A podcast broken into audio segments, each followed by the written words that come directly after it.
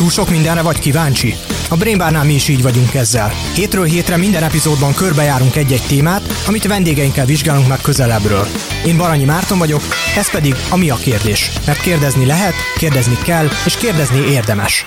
16 évesen kezdett vállalkozni, mára pedig Magyarország egyik legsikeresebb startupját vezeti. A kiberbiztonsággal foglalkozó Xeont néhány éve alapította, de a cég már is olyan technológiai nagyágyúk befektetőit tudhatja maga mögött, mint a Twitter vagy a Snapchat. A Mi a kérdés mai adásában Kádár Tamással, a SEON alapítójával beszélgetünk, többek közt arról is, hogyan trükköznek a kiberbűnözők a bankkártya adatainkkal, miként lesz egy néhány diás prezentációból globális vállalkozás, és arról is, hogy igaz-e a mondás, jó vezetőnek születni kell.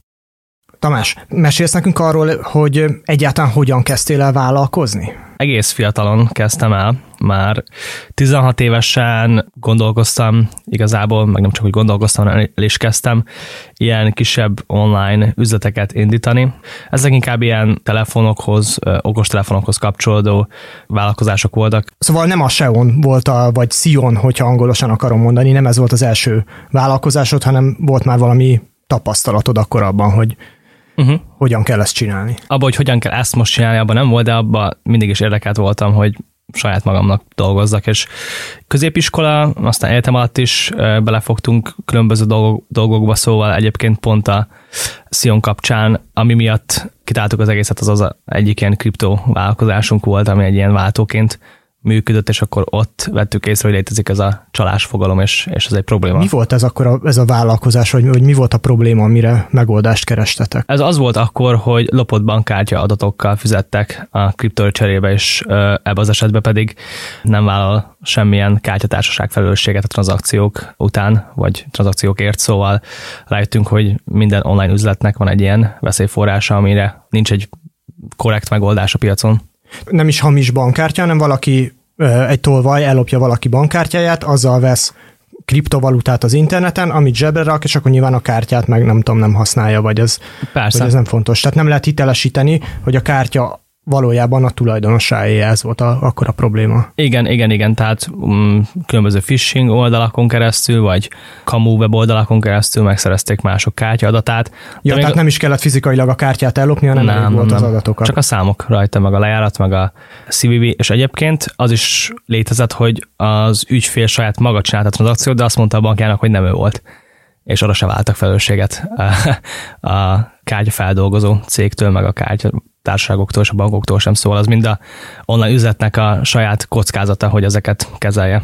És akkor nektek mi volt erre a megoldásotok? Hát annó az volt a megoldás, hát először szeretünk volna egy ilyen polcról leveltő megoldást találni, hogy akkor azt majd bekötjük, mint egy, mint egy ilyen platform, és, és nem találtunk olyan megoldást, ami működött volna a mi kis üzletünknek, mindegyik cég ilyen enterprise fókuszú volt, szóval azt szerették volna, hogy nagy üzletek vegyék meg az ő terméküket, tehát emiatt mondjuk nem raktak fel termékleírást a honlapjukra, muszáj volt ilyen különböző kollokon részt venni, hogy megismerd a terméküket, az árazás sem volt transzparens, és emiatt igazából rájöttünk, hogy érdemesebb egy saját megoldást fejleszteni, mert nem tudtuk volna költségben kihozni, kimatekozni azt a befektetést, amit ezek a különböző megoldások igényeltek volna.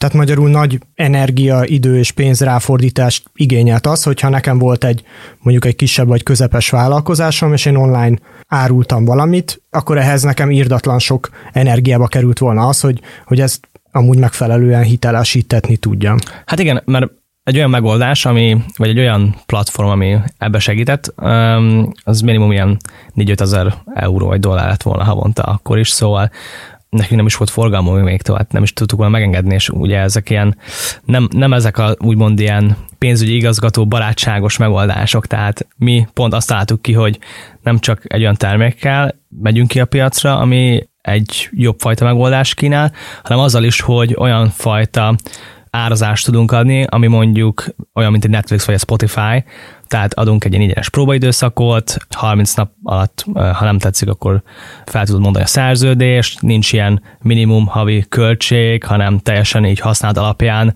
számlázunk ki, tehát nagyon ilyen, ilyen, ilyen tehát ügyfélbarát. lehet kalkulálni, hogy Igen. fog kerülni. Igen, igen, és míg a piacon a legtöbb megoldás, akkor is, meg most is, az, az alapján árazza be, hogy mekkora céggel dolgoznak együtt legtöbbször, szóval így nagyon nagy skálán mozog, és, és drágábbak, mint a mi megoldásunk, és sok esetben rosszabbak is. De akkor még, hogyha jól tudom, a, az alapító társaddal Corvinusra jártatok, uh-huh. és egyetemisták voltatok. Igen, igen. És hogy lett ebből akkor vállalkozás, hogy ott ültetek a, nem tudom, padba, vagy a óra után előtt, alatt beszélgettetek erről, és akkor hogy, hogy lesz ebből egy, egy termék vagy egy program? Ez úgy volt, hogy az alapítótársam Bence egy ilyen duális diplomaképzésbe vett részt a Corvinus és egy német egyetem között, és kint volt Németországban, és ott volt egy ilyen rendezvény, eh, ami igazából az alumninak a különböző korábbi vállalkozóvá és befektetővé vált ilyen startupokhoz közeli ismertségét meghívták. Kimentem, kihívott az oktatásom, hogy menjünk ki, és ott mondtam neki, hogy tesztet tudnánk csinálni, hogy esetleg van-e érdeklődés befektetőktől egy ilyen megoldás, hogy van-e ennek egyáltalán értelme. És csináltunk egy pitch decket. Akkor az micsoda? Az egy ilyen prezentáció az üzletről, ez uh-huh. egy standard ilyen slide sor, de akkor ez az üzlet még nem létezett, hanem nem. ez csak egy ígéret volt. Persze, nem volt semmi. Um, szerintem még domaint sem regisztráltunk be, hanem um, megkértem az egyik másik egyetemi uh, társamat, hogy csináljon egy ilyen logót, meg így. Uh, és egyébként az a srác, aki csinálta a logót, az lett a, ma, a, ő a Chief Product Officerünk, és ő volt az elején az ilyen fő projektmenedzser és designer, azóta pedig már így a vezetőség tagja. Szép. Igen, Tehát akkor először egy ilyen patyomkim vállalkozással mentetek neki, és Persze. megszondáztátok, és nem is Igen. rögtön a magyar, hanem a német Igen. piacot. És akkor volt egy ilyen esemény, ami arról szólt, hogy egy ilyen speed dating-szerű, ilyen befektetői, gyors, ilyen 10 perces ilyen találkozó, nem tudom, 13 ilyen német befektetővel, és találkoztunk a Lieferando.d, ami az első ilyen ételházhoz szállításos német startup volt, amit eladtak aztán, és annak az alapítója mondta, hogy neki ez óriási probléma volt, és mondta, hogy rengeteg erőforrást és időt kellett beletenniük, hogy az egyik konkurensek valószínűleg ő volt az, aki mögött állt az ilyen támadások mögött, hogy ah. ilyen kamu étrendeléseket küldtek, és olyan és címek rendeltek. le a rendszert. Igen, igen, igen, és akkor ugye ilyen utol kellett fizetni, szóval így, így szivatták őket, és nem volt megoldás a piacon erre, és mondta, hogy ez egy jó ötlet, szeretne befektetni, amiből végül nem lett semmi, mert azt mondta, hogy költözünk ki most gyorsan Berlinbe, hogy ott így, így feltett rengeteg kérdést. Um, Amire ami, nem is tudtatok válaszolni. Nem, nem, igen, igen, és akkor azt gondolkozni, hogy na jó, akkor igazából ebben még több gondolkodást is kellene tenni ehhez. Um, de pont az utolsó szemeszterben voltunk, szóval így gondoltuk, hogy na jó, hát akkor majd utána elkezdjük, így full time, de aztán így ez a momentum elveszett, neki is más projektek jöttek be, és akkor utána pedig Magyarországon kezdtünk el úgymond fundraising, tehát befektetőt keresni még 2017 elején de már akkor diploma után, szóval rendes gyerekként először megcsináltatok a diplomát, és utána hm. vágtatok bele a vállalkozásba. Ja, amúgy nem, nekem még az utolsó szemeszterem az még egyetem, még egyetemen volt, amikor már a cég már Aha. működött, meg már full time dolgoztam, de már csak ilyen egy vagy két órán volt, szóval az nem itt sok időt, úgyhogy így van egy kis overlap, de ja, amúgy nagyjából igen. Na és akkor hogy néz ki, vagy hogy álltok neki egy ilyen feladatnak, hogy rögtön kerestek valami programozót, hogy írjon egy, erre egy kódot, vagy egyáltalán hogyan lehet megfogni ezt a dolgot, hogy, hogy a bankkártya uh-huh. adatokat hitelesítetni lehessen? Uh-huh. Hát ugye kell mindenképp egy prototípus, vagy egy MVP, ami elvisz ahhoz, hogy legyen valamilyen product market fit, tehát egy olyan helyzetet teremts, hogy van egy bizonyos csoport, aki fizetne ezért a szolgáltatásért, vagy már fizet is, az a legjobb állapot. Szóval nálunk ez a első évben sikerült, meg már ugye előtte elkezdtük valami, hogy hivatalosan a cég elindult, meg beregisztráltuk volna, kerestünk egy mm, pár fejlesztőt, vagy backendes, meg egy frontendest, tehát aki a kódnak a hátát írta, tehát a, önmagát, önmagát az, a platformot, az API interfészt, ami ugye az a termék, amit mi rendelkezésre bocsájtunk, illetve van, aki a frontendet csinálta, az pedig a weblapunk, illetve ennek a terméknek a grafikus felete, amiben lehet kattingatni. És akkor ti ezt hogy uh-huh. ellenőrzitek például, mert te nem fejlesztő vagy, de mégiscsak egy, egy programot árulsz, vagy egy olyan cégnek vagy az alapító vezetője, ami meg alapvetően egy programot árul. Amúgy foglalkoztam fejlesztéssel, nem mondom, hogy én így igazából beváltam volna bármilyen részét a saját tudásom alapján, um, de, de tisztában vagyok a technológiákkal, meg ezeket tudom használni, meg csináltam is honlapokat, szóval egyébként volt abban valamilyen tapasztalatom már, hogy tudtam, hogy mi az, ami működik, mi az, ami nem, vagy hogy kell terméknek mondjuk egy ügyfél oldalról kinézni ahhoz, hogy ez mondjuk könnyen integrálható legyen, vagy használható. Meg elve a problémakört nagyon, nagyon, nagyon, nekem is, meg Bencenek is egy ilyen nagyon érdekes témává vált, és rengeteg research, meg ilyen kutató munka ment abba, hogy ezt a úgymond a csalásokat megnézzük, hogy valóban hogy történnek, tehát leúztunk a Deep Web mélyebb bugyraiba, és akkor megnéztük az ilyen fórumokon az ilyen szoftvereket, meg az ilyen ja, hogy piacokat. nektek is kicsit legalább elméleti csalóvá uh-huh. kellett válnotok. Igen, igen, igen. Hogy tudjuk, hogy mi az, amit ők használnak, vagy hogyan gondolkoznak, és milyen fajta csalások léteznek. Akkor azt meséld el nekünk egy kicsit, hogy mi hogyan esetünk például ilyen csalások áldozataivá, vagy hogy éppen hogyan kerülhetjük el ezeket. Legegyszerűbb módjának, hogyha valaki a személyes adatait megadja egy olyan helyen, ahol nem szabadna. De ez, ez az, hogy honnan tudjuk, hogy, hogy pontot nem szabadna. Um, rengeteg fajta csalás uh, létezik. Hát ugye leg, legegyszerűbb fajta módja az ilyen phishing, tehát adathalászat, amikor mondjuk egy olyan e-mail jön, ami úgy néz ki, mint hogyha egy bank vagy egy valamilyen fajta ügyfélszolgálat által küldött e-mail lenne, és akkor ott ugye felják az ügyfél figyelmét, vagy megkérik arra, hogy lépjen be egy linken, vagy egy ilyen pop-upon. Ez lehet egyfajta, vagy akár az is lehet, hogy valaki mondjuk egy olyan webshopot talál, ahol kifejezetten jó, kedvező áron kínálnak termékeket, és ami ugye túl szép, hogy igaz legyen, az általában nem az. Aha. Szóval van, hogy ezeken a honlapokon elkérik az ember kártyadatát, és igazából lementék, vagy tovább értékesítik az adatokat, és nem küldenek ki semmilyen terméket tulajdonképpen egy webshopot képzeljünk el, ami semmit nem árul, hanem ami uh-huh. kártyaadatainkat árulja tovább. Igen, igen, igen, igen belemerültetek ebbe, és akkor ezek hogy jelentek meg a, ezek a, nem tudom, csalás elleni dolgok a, aztán a, a, a programban vagy a terméketekben? Az első évben én megkerestem a Bariont, ami egy magyar pénzügyi kártya elfogadása és tranzakciófeldolgozása foglalkozó startup pár év előttünk jártak akkor, és, és tök pozitív visszajelzés jött az a kapcsolatban, hogy mit építünk, és tök sok tanácsot adtak, hogy hogyan építsük. Ők lettek az első early adopterünk, legkorábbi felhasználónk. A másik jó dolog volt, hogy itt Magyarországon van, és még volt akkor is a KLM-nak, az Airfance-nak a csalás megelőzési csapatja, vagyis hogy a legnagyobb része, és Aha. ilyen különböző shiftekben így kézzel néztek át a tranzakciókat, és akkor megértettük, hogy ilyen, például... szúró, ilyen szúrópróba-szerűen emberek uh-huh. ellenőrizték azt, amit, amire ti írtatok amúgy egy programot. Igen, nem csak szúrópróba-szerűen, hanem ott már van, volt egy olyan, vagy van, van egy olyan rendszer, ami egy ilyen nagyon régi, úgymond már legacy megoldás, Aha. amit a legtöbb ilyen ö, légitársaság használ. Az egy ilyen, hogy mondjam, már egy ilyen nagyon elavultnak számító megoldás, viszont ennek az alapítóját is ismerjük, megismertük a, az kapcsolati hálón keresztül, és ő be akart szállni, de aztán rakott két másik ilyen cégbe is, mint mi, akik versenytársunk befektetés, úgyhogy mondtuk, hogy, hogy, hogy most egyenlőre akkor nem akarunk ilyen közel engedni senkit, aki ennyire közel van más versenytársakhoz.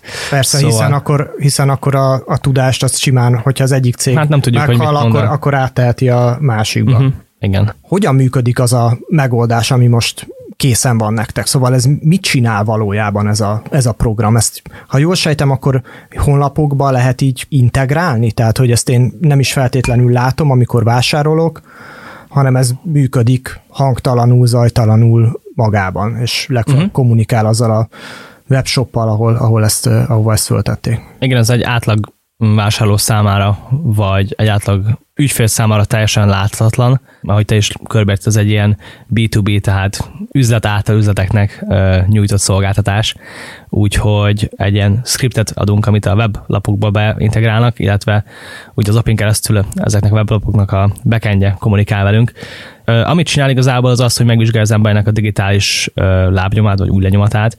Megnézzük azt, hogy ez az e-mail cím, amit használ valaki, ez új, vagy régi, hol van felregisztrálva az ügyfél, volt esetleg korábban egy ilyen adatszivárgásban benne.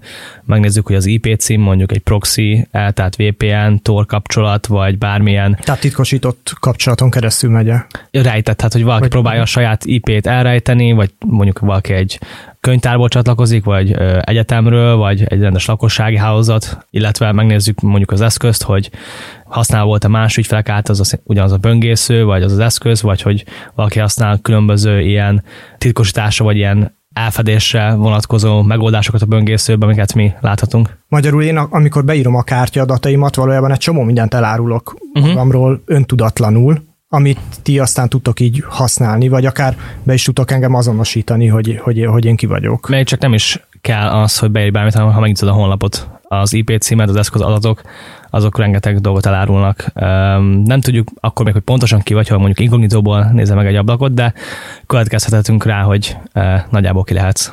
Mi a következtetés ebből, vagy hogyan mondja azt ebből a rendszer, hogy ez egy valószínűleg egy csaló, ez biztosan egy csaló, ez pedig egy, nem tudom, normál felhasználó. Ez úgy működik, hogy visszadunk egy ö, számot, egy skort, ami 0 és 100 között megállapítja azt, hogy mennyire gyanús ez a tranzakció vagy a ügyfél.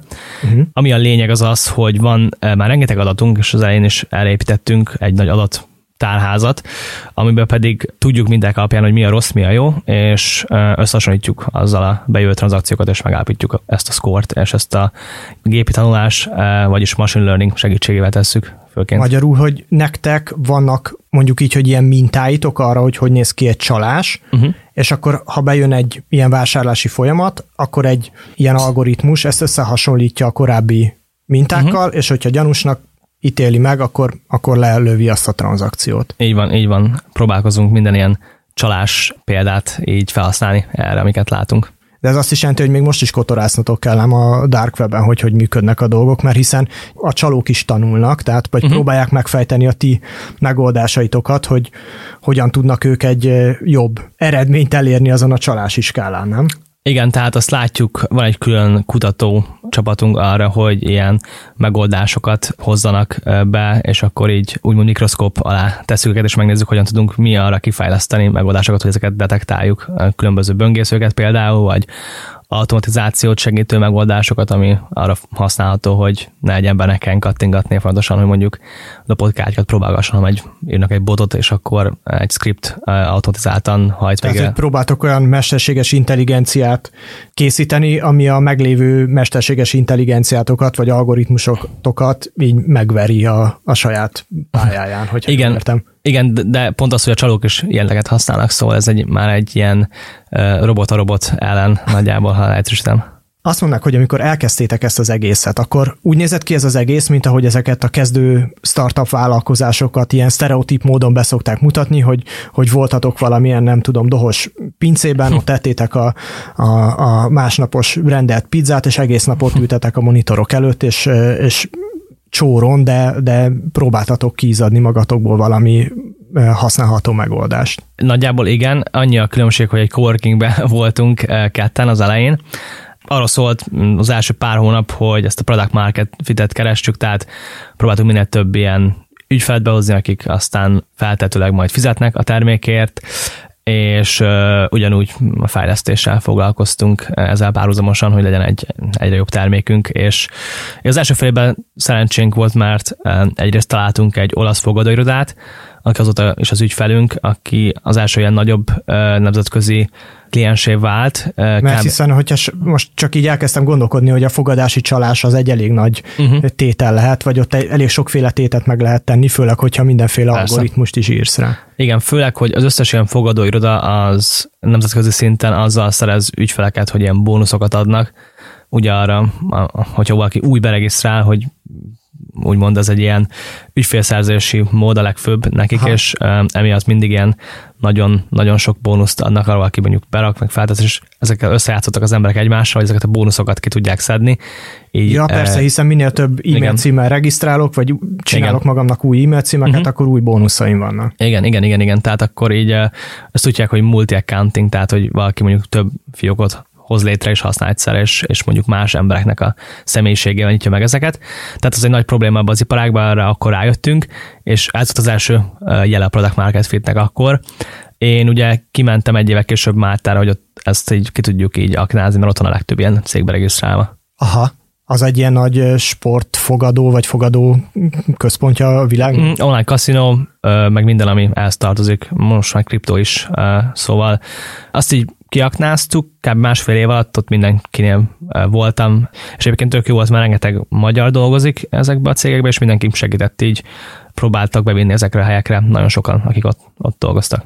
Azt a tanúságot vonom le abból, amit most itt elmondtál, hogy egyrészt tök jó, hogyha van egy jó ötleted, de azt rögtön azonnal le kell tesztelni egy olyan emberen, akinek az érdekes lehet, és lehet, hogy akkor egy kicsit át is kell alakítani azon az ötleten, hogy, hogy megfeleljél, tehát hogy az ő problémáját vagy az ő gondját meg tud vele oldani, és időközben meg érdemes minél több embert megkeresni, beszélgetni, lehetséges uh-huh. befektetőket, barátokat, nem tudom, akik hasonló termékeket fejlesztenek, mert minden ilyen beszélgetésből tanulni, és mindenből le lehet vonni valami következtetés arra, amit, amit, ami aztán a termékedben is megjelenik. Persze, szerintem ez a legfontosabb, hogy minél korábban el kell kezdeni ügyfélekkel beszélni, tehát még mielőtt akár elkezdesz fejleszteni, meg kell találni azt a csoportot, három-négy potenciális ügyfelet, akik akár tanácsokkal segítenek. Anélkül lehet, hogy olyan irányba viszi el valaki a terméket, amire nem talál aztán egy potenciális ügyfélkört, ami meg utána nem segít. Csak azért, mert sokan nagyon szerelmesek valószínűleg a nagyon jó ötletükbe, uh-huh. amiről aztán kiderülhet, hogy igazából abban a formában, vagy annyiért nem kell senkinek, mert persze. Nem, nem megoldás. Persze, És persze. akkor ezt el kell engedni. Persze, így van, így van. Amiről most beszéltünk, itt ez a kezdet, ez, hogyha jól sejtem, 2017-ben volt, ugye? Uh-huh. Akkor alapítottátok a céget, uh-huh. és ehhez képest ma már több országban is jelen vagytok. Mesélnél egy picit arról, hogy, hogy hogyan növekedtetek, vagy hogy nézett ki belülről ez az egész történet? 2017-től 2020, tehát a pandémia elejéig egy ilyen lassabb, kockázatkerülőbb növekedést követtünk, vagy úgymond stratégiát választottunk, mert egyrészt nem volt sok bevételünk, nem volt sok befektetésünk, viszont többször is úgymond a profitabilitás körül voltunk, tehát voltak olyan hónapok, hogy nem tudom, 20%-ot több volt a bevételünk, mint a kiadásunk. Ez akkor nagyon szexi volt a befektetőknek is, viszont mi nem akartunk nagyon gyorsan sok fogadást tenni különböző dolgokba, tehát nem vettünk fel mondjuk egy drága szélszes, nem vettünk mhm. fel még drága fejlesztőket, vagy nem mentünk egy fancy irodába, akkor még 20 voltunk csak, szóval egy kis csapat volt.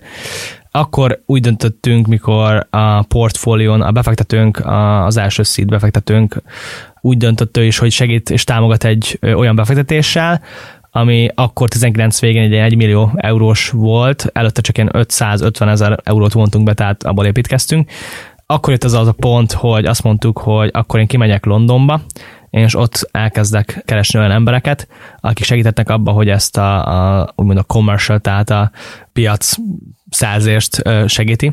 Szerencsém volt, mert kb. egy hét alatt össze, teljesen a szerencsén múlott, de találkoztam egy nagyon erős profi szélzessel, aki ebben az iparágban dolgozott 13 évet, és őt Jimmynek hívják, és ő most jelenleg a Chief Commercial Officerünk, és akkor ő két év alatt segített abban, hogy egy Londonból képítsünk egy olyan leadership csapatot, illetve egy olyan bázist, ami összekapcsolódik egy a magyar irodával, most jelenleg 20 fő van Londonban, de az elején ugye ez ilyen 2, 3, 4, 5, 6, stb. Tehát még egy évvel is csak ilyen 7-8 fő volt nagyjából, most már 20 fős, és ő volt az, aki egy csomó olyan jó insightot hozott az iparágba, amit nem tudtunk még annó.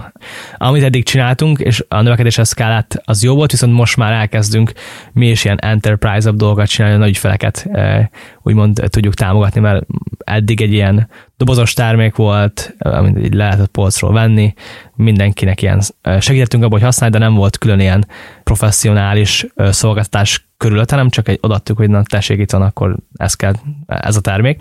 Mindenki ugyanazt a terméket, Igen. Azt, az, azt az alaptermék. Egy rövid reklám, és már is folytatjuk a műsort. Minden út egy utazás, és mi a Mazdánál arra törekszünk, hogy annak minden pillanata tökéletes legyen. Mazda CX-5 utolsó széria, 194 lóerős, két és fél literes mild hibrid benzinmotorral, akár milliós kedvezménnyel, vagy kedvező finanszírozási feltételekkel elérhető. A finanszírozást az Euroleasing nyújtja, THM 4-től 4,9%-ig. A tájékoztatás nem teljes körű, a részletekről érdeklődjön márka kereskedéseinkben. Mazda, Crafted in Japan. Vége a reklámnak, folytatjuk a műsort. Miket meg magyarul? Igen, igen, és ahhoz, hogy igazából így lefedjük az összes időzónát, hogy tudjuk a ügyfeleket támogatni, amiatt kellett még eh, az európai, vagy úgymond a IMA zónán kívül is irodát nyitni, mert nem tudtunk Magyarországon olyan éjszakai shiftre vagy éjszakai beosztásra embereket találni, akik elérhetőek lettek volna, úgyhogy nyitottunk egy irodát, irodát emiatt Austinba, illetve Jakartába még tavaly. Aztán most dolgozunk azon, hogy ezek az irodák így növekedjenek, illetve részes legyenek így a vérkeringésnek, mert ez így elég kihívásokkal teli, úgyhogy vannak ötleteink, és vannak dolgok, amiket csinálunk, hogy így jobb legyen a kohézió, de hát még mi is tanulunk ebben a csomó mindent. Nekem az a meglepő abban, amit mondasz, hogy rögtön már a kezdetektől úgy gondolkodtatok, hogy ez egy ö, olyan terméknek kell lenni, amit csináltok, ami a nemzetközi piacon megállja a helyét. Ez talán nem uh-huh. teljesen egyértelmű, és most meg már mindenféle időzónákról beszélsz, hogy honnan, milyen, nem tudom, gondolom, sugarú körökből lehet uh-huh. lefedni az egész világot, hogyha uh-huh. bárhol fölhívnak egy problémával, akkor éppen ébren lévő munkatársal tudjanak beszélni. Persze, szerencsére nem hívogatnak, de, de csatán kell értőnek lenni. Teljes mértékben így van, tehát a magyar piacon tesztelni szerintem jó, de így ügyfélbázisra egy szoftvertermékkel kapcsolatban így nem szabad építeni szerintem, hogyha valakinek globális ambíciói vannak, mert olyan kicsi ez a piac, hogyha világgal összehasonlítjuk, hogy szinte jelentéktelen. Meg hogy meg kell verni igazából a versenytársakat, nem? Uh-huh. Mert hogy ugyanúgy kívülről is valaki bejöhet a magyar piacra és behozhatja ezt a megoldást, tehát akkor már érdemes mindenki előtt járni egy, egy lépésre az egész világon. Persze, persze, tehát és ez most is egyébként egy szempont, hogy mi bármilyen online és bárhol lévő online üzletet tudunk támogatni, ez lehet kis, nagy, közepes, lehet Dél-Amerikába, Észak-Amerikába, Ázsiába, óceánba, bárhol. Mondasz néhány nagy márkát, akivel dolgoztok együtt, vagy akik, akiket használtok így referenciaként? Aha, persze. Revolut, Nubank, Wise, Afterpay, William Hill – tehát a Revolut az egész világon magyarul, hogyha Revoluttal fizetek, akkor a ti megoldásotokat használja? Ö, nem, hogyha fizetsz, hanem hogyha regisztrálsz, illetve hogyha belépkedsz meg. Fizetésnél nem, de hogyha te vagy a kárty tulajdonosa, és te fizetsz, akkor mi nem ott vagyunk, hanem általában a webshopnál vagyunk, vagy a banknál, de a banknál nem azt nézi, hogy te a kártyának vagy a tulajdonosa, hanem hogy te vagy az, aki mondjuk egy fiókot nyitsz a banknál valóban. Uh-huh kicsit bonyolult. Van, van az egész csalásnak is vannak különböző egyébként ilyen rétegei, meg hogy hol milyen megoldást lehet használni, de az, amikor valaki a saját kártyát használ, és a bank meg ugye ez, ez most ő vagy nem, ez, az egy nagyon ilyen, hogy mondjam, egy ilyen szenzitív dolog, mert most már világon mindenki utazik mindenfele, fizet bárhol, szóval ott ilyen minimális az adat, ami alapján meg lehet alapítani, hogy ez tényleg te vagy-e, és általában a webshopok, ugye, ahogy beszéltük az elején, ők a kockázatviselők, szóval nekik azért ők azt, hogy megállítsák azt, hogy tényleg valóban te legyél, aki fizet a kártyával.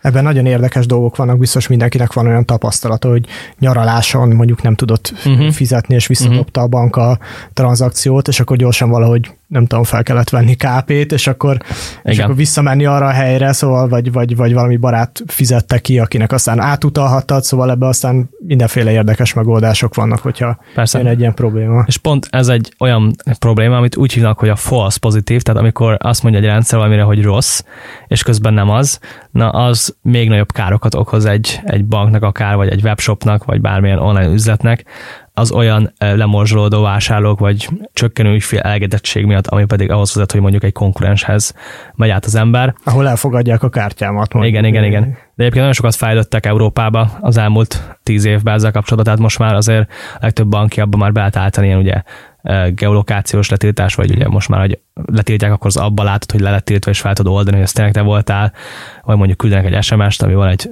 számsor, amikor fizetsz, de tehát a biztonság meg felhasználó között egy egyensúlyt kell találni, mert hogyha túl sok plusz lépés raksz be, akár egy regisztráció, vagy vásárlásnál, vagy a fizetésnél, bárhol, az elvesz, ugye lemorzsolódás lehet. A, igen, elveszik a kedvem, hogyha még egyszer hitelesíteni kell azt a, nem tudom, azt a vásárlást valamilyen kóddal. Igen, igen, és például ugye a Magyarországon is a legtöbb banki fizetésnél, mert ugye kell ilyen számokat beírni, ez a két lépcsős azonosításnak a része. Ez vagy a banki appon keresztül, vagy SMS-be küldenek valamilyen kódot.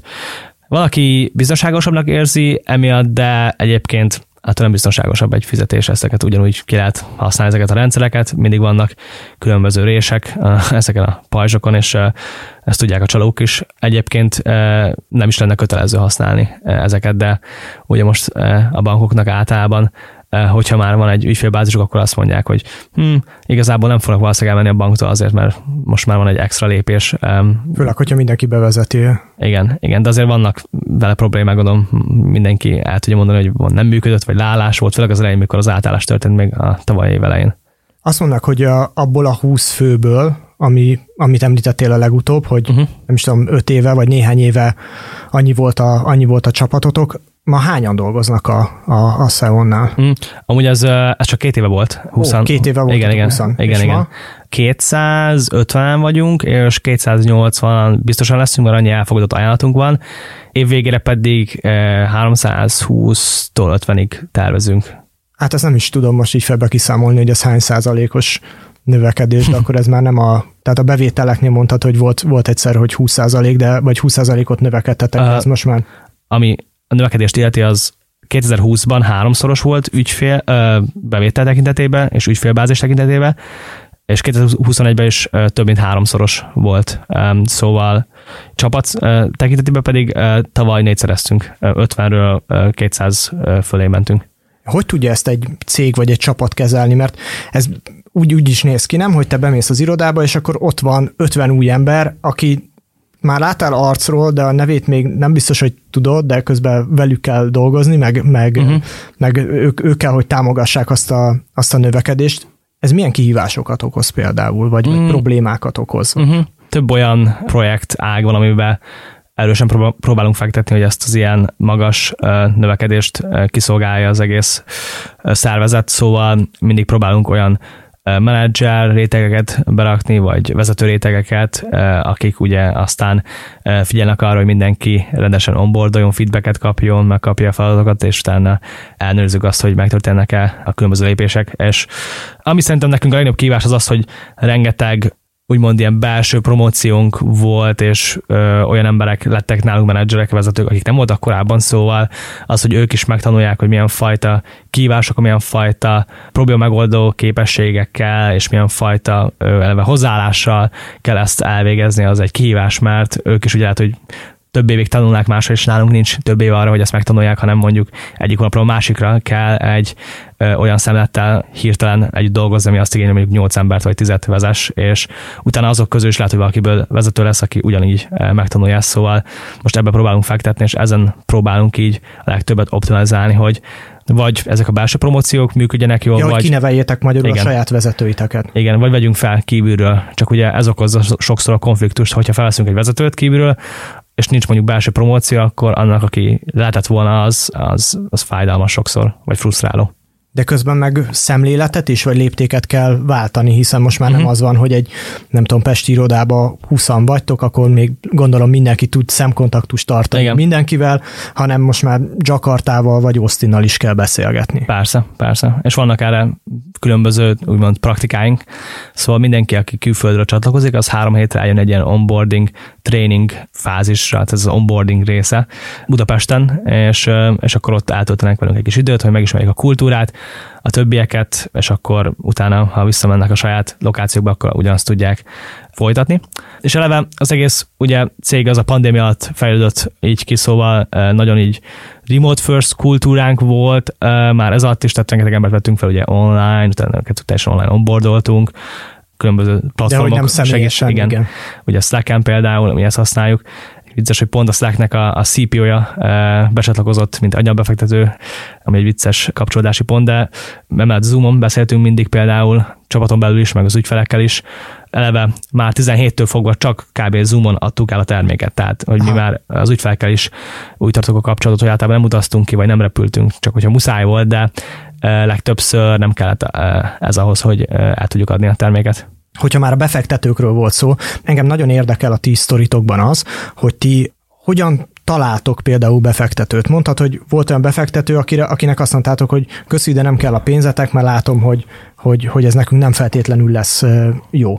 És mondtad aztán persze, hogy, hogy szerencsével is lehet embereket megtalálni, de azért ahhoz, hogy, hogy megtaláljon a szerencse, azért meg kell teremteni a, azokat a helyzeteket, amiben megtalálhat a szerencse. Szóval ti hogy, hogy vadásztok befektetőt magatoknak? Amit fontos tudni, hogy valakinek az első befektetőjét kell megkeresni, vagy megtalálnia, utána ők fognak keresni, mint startup egy vállalkozót, hogy odathassák a pénzüket, hogyha tényleg jól megy az üzlet. Tehát nekünk se kellett keresni, a seednél kellett csak keresni, amikor Magyarországon voltunk, hogy akkor az ötletre kiad pénzt, de utána, mikor már voltak ügyfelek, meg a számok is jöttek, meg látszott, hogy van product market fit, akkor a befektetők azok, azok nagyon-nagyon proaktívan keresik a startupokat, szóval az elmúlt, nem tudom, két évben ilyen több mint 300 befektetőtől kaptam ezeket, így amúgy eltrekkelem magamnak Aha. megkeresést e-mailben vagy LinkedIn-en, hogy beszéljünk és hogy be akarnak fektetni, de nálunk fontos volt az, hogy egy olyan befektetőt választunk, aki tud segíteni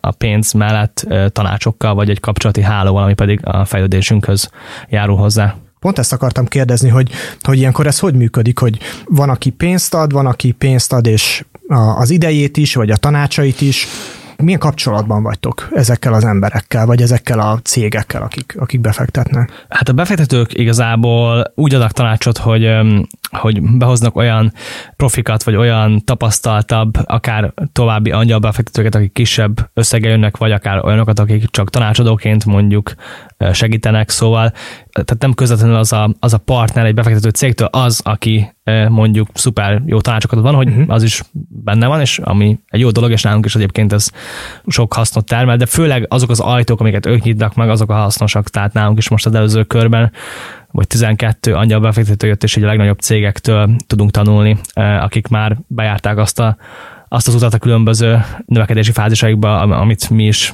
valószínűleg befogunk, és akkor tudunk ilyen, az ő tapasztalatukból tudunk tanulni, hogy hogyan mértek, hogyan menedzseltek dolgokat, hogyan, hogyan kezeltek problémákat, illetve e, így vezetőség szinten is ugye dolgozunk mondjuk kócsokkal együtt, akik így a, a személyes, professzionális fejlődésünket támogatják, és, és ez mind hozzájárul ahhoz, hogy, hogy igazából az a vezetőség, meg az egész startup jól, jól működjön.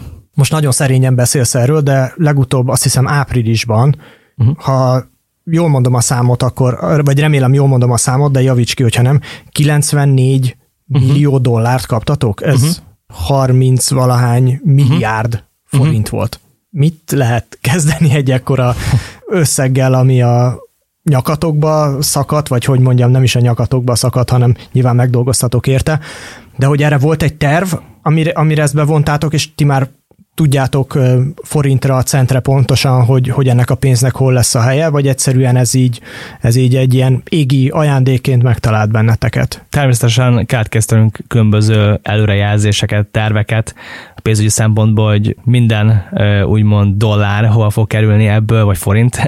Nyilván ez a terv nem biztos, hogy pontosan úgy fog megvalósulni, mint ahogy az el tervezve, viszont azt kell, hogy mondjam, hogy ez így kívülről nagyon nagy összegnek hangzik, de valójában ez nem, nem olyan sokáig elég. Amúgy nem azért, mert sokat költünk, de hogy reálisan nézve azért már hogyha belgondolsz, hogyha mondjuk egy cégnek egy, egy millió dollár az a havi burnje, tehát annyit éget el, tehát annyi hiányzik minden hónapban a bankszámláról, mert annyival kevesebb a bevétel, mint kiadás, akkor is csak egy kicsit több, mint mondjuk hat évig, nem, öt, öt, öt év valamennyi ideig tartanak ki, és az a legtöbb startup, aki már ebben a fázisban van, többet éget, mint egy millió dollárt. Elkezdenek a befektetők is úgy gondolkodni, hogy olyan cégbe érdemes fektetni, akik nem csak égetik a pénzt, és nem csak az alapján növekednek nagyon, hanem mondjuk jók az olyan gazdaságosági mutatóik, amik ahhoz járulnak hozzá, hogy egyszer profitábilis legyen a cég, vagy ne veszítsen annyit, mint amennyit jelenleg veszt a legtöbb ilyen cég. Ezt elfelejtettem mondani az előbb, de hogy ezek a ti befektetőitek azok, akik a korábban befektettek, azt hiszem a boltba, a uh-huh. Netflixbe, Spotifyba is talán, tehát uh-huh. a mhm. vagy Twitter, Snap, most már legtöbb cégbe befektetett valamelyik befektetőnk. Szóval, szóval a legnagyobb ilyen globális tech uh-huh. márkáknak a, a befektetőiről van szó. Szóval arról szólnak ezek a befektetések, ugye, hogy van egy ígéret, és akkor beletolnak egy rengeteg pénzt egy cégbe, amit majd aztán annak évek múlva ki kell növekednie. Uh-huh. Tehát uh-huh. valójában ők egy ígéretbe fektetnek be, ugye, hogy jól sejtem, és nem egy azonnal működő, profitot termelő gépezetbe. Így van, így van, és ez a befektetés, amit általában kapnak a cégek, mint mi is, ezek négy évvel előre jelzik azt, hogy mennyit érhet a cég négy év múlva, vagy hol jutott el, tehát ezek mind, ahogy te is mondod, ilyen ígéretek, vagy a korábbi mutatók alapján kikalkulálható jövőbeli eredményesség eh, alapján kerülnek kiosztásra. És milyen terveitek vannak akkor erre a több mint 30 milliárd forintnyi összegre, vagy hogyan bővülnétek tovább? Uh-huh. Hát rengeteg ötletünk van a termékkel kapcsolatban, illetve így a terjeszkedéssel kapcsolódóan is, szóval most például dolgozunk akár azon, hogy megvásároljunk egy másik céget, ami abban segít, hogy új terméket tudjunk indítani, illetve így a jövőben el szeretnénk mozdulni abba, hogy nem csak egy csalás megőrzési cég legyünk, hanem egy ilyen ügyfél intelligencia mutató, és egyébként van több olyan use case is ügyfelünk, aki arra használ minket, hogy úgymond a saját ügyfeleit tudja jobban megismerni, és mondjuk nekik különböző másfajta ajánlatokat adni, mint egy átlagos vagy egy, egy kockázatosabb ügyfélnek, tehát mondjuk hogy le, ezt egyszerűbben fogalmazzam, ami adatok nálunk rendelkezésre állnak egy ügyfélről, az arra is használható, hogy megállapítsuk azt, hogy mondjuk ki az, aki sok bevételt tudna termelni egy ügyfélnek, tehát ezt úgy mondják, hogy ilyen lifetime value, amit minden Magyarul, startup kiszámol. prémium ügyfeleket próbál uh-huh. kibányászni a igen. meglevő ügyfélbázisból. Igen, igen. Hát vagy minden újból úgymond rámutatni azokra, akik olyan akár környékről jelentkeznek be, és az lehet akár tényleg egy városnak mondjuk egy olyan körzete, eh, lehet az akár, hogy mondjuk az e-mail cím alapján kéz, aki fent van mondjuk Spotify-on, Netflixen, Disney Plus-on, eh, Hulu-n, meg mindenhol, az azt jelenti, Tehát, hogy már más hasonló szolgáltatásokat vásárol, Igen. és akkor ezért megveheti Igen. A, a, a ti ügyfeletek. Igen, vagy mondjuk magasabb bevétel, vagy magasabb fizetéssel, vagy elkölthető bevétellel rendelkezik, mert látszik az online profi alapján az, hogy ő sok mindent használ, sok mindent vesz. Mint egy olyan, aki mondjuk nincs fent sehol, és, és mondjuk egy olyan körzetből lép be, ami mondjuk egy, egy ilyen kevésbé úgymond fejlettebb régió.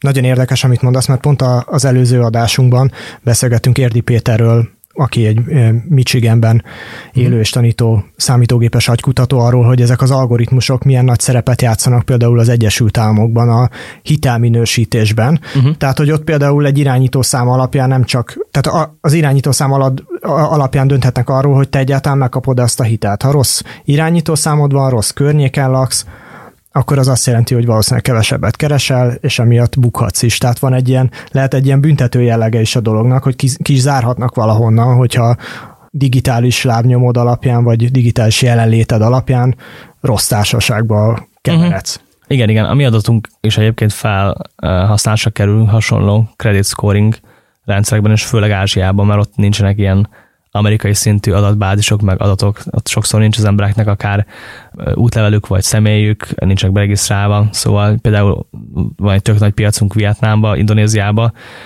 és a Fülöp-szigeteken, akik ilyen hitelnyújtással foglalkoznak, és ők nagyon a hasonló adatokra, mint amilyeink támaszkodnak.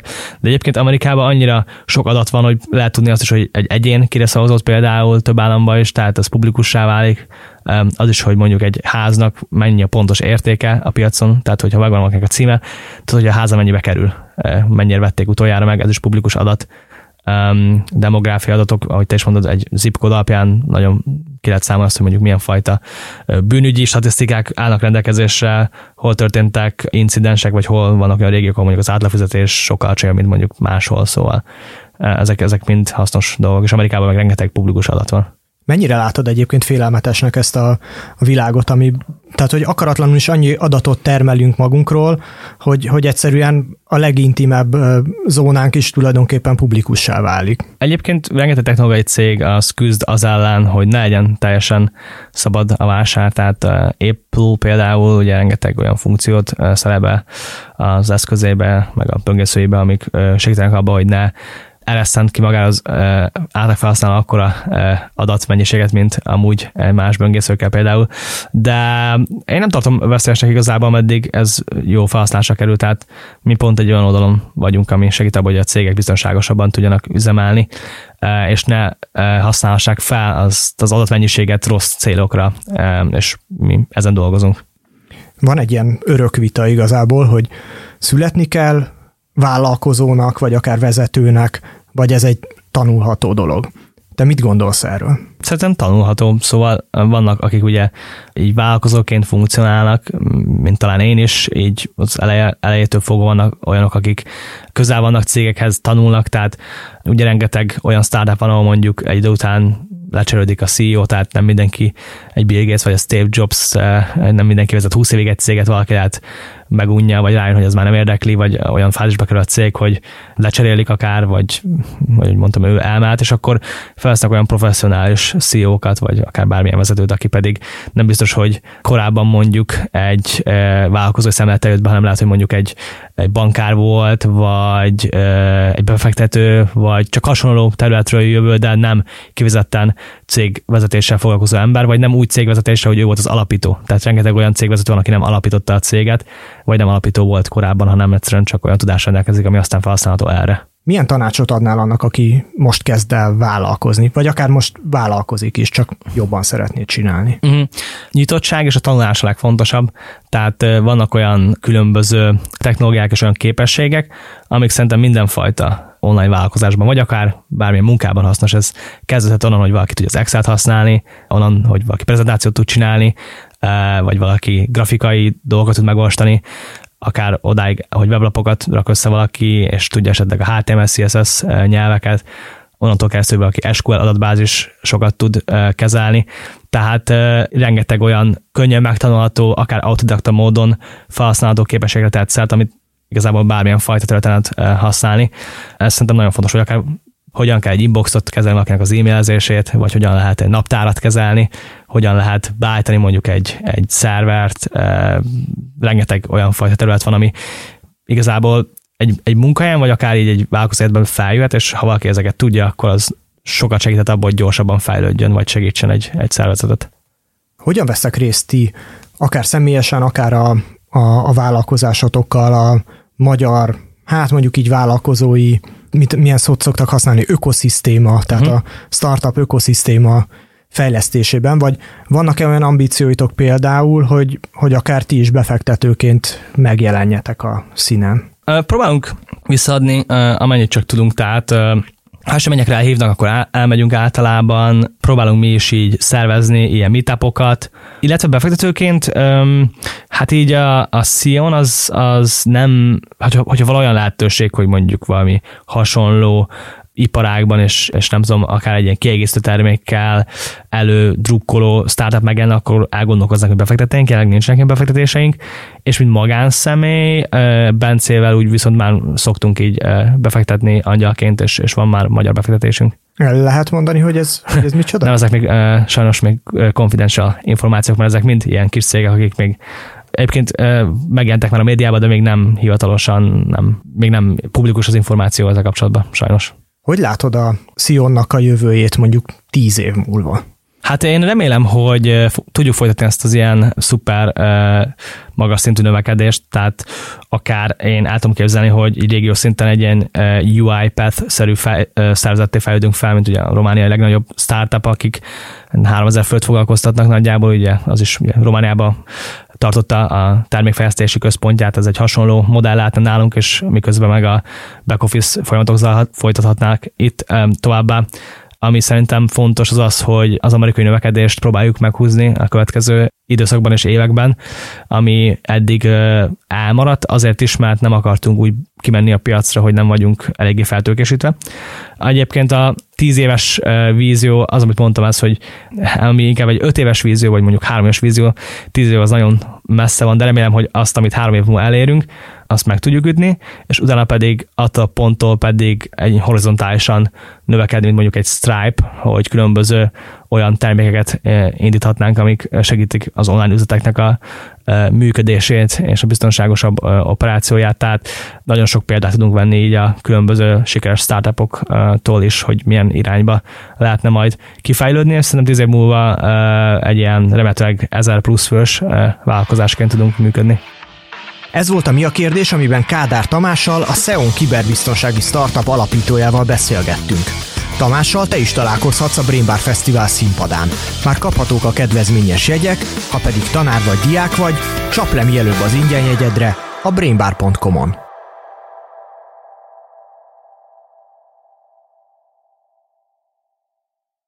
A műsor a Béton partnere.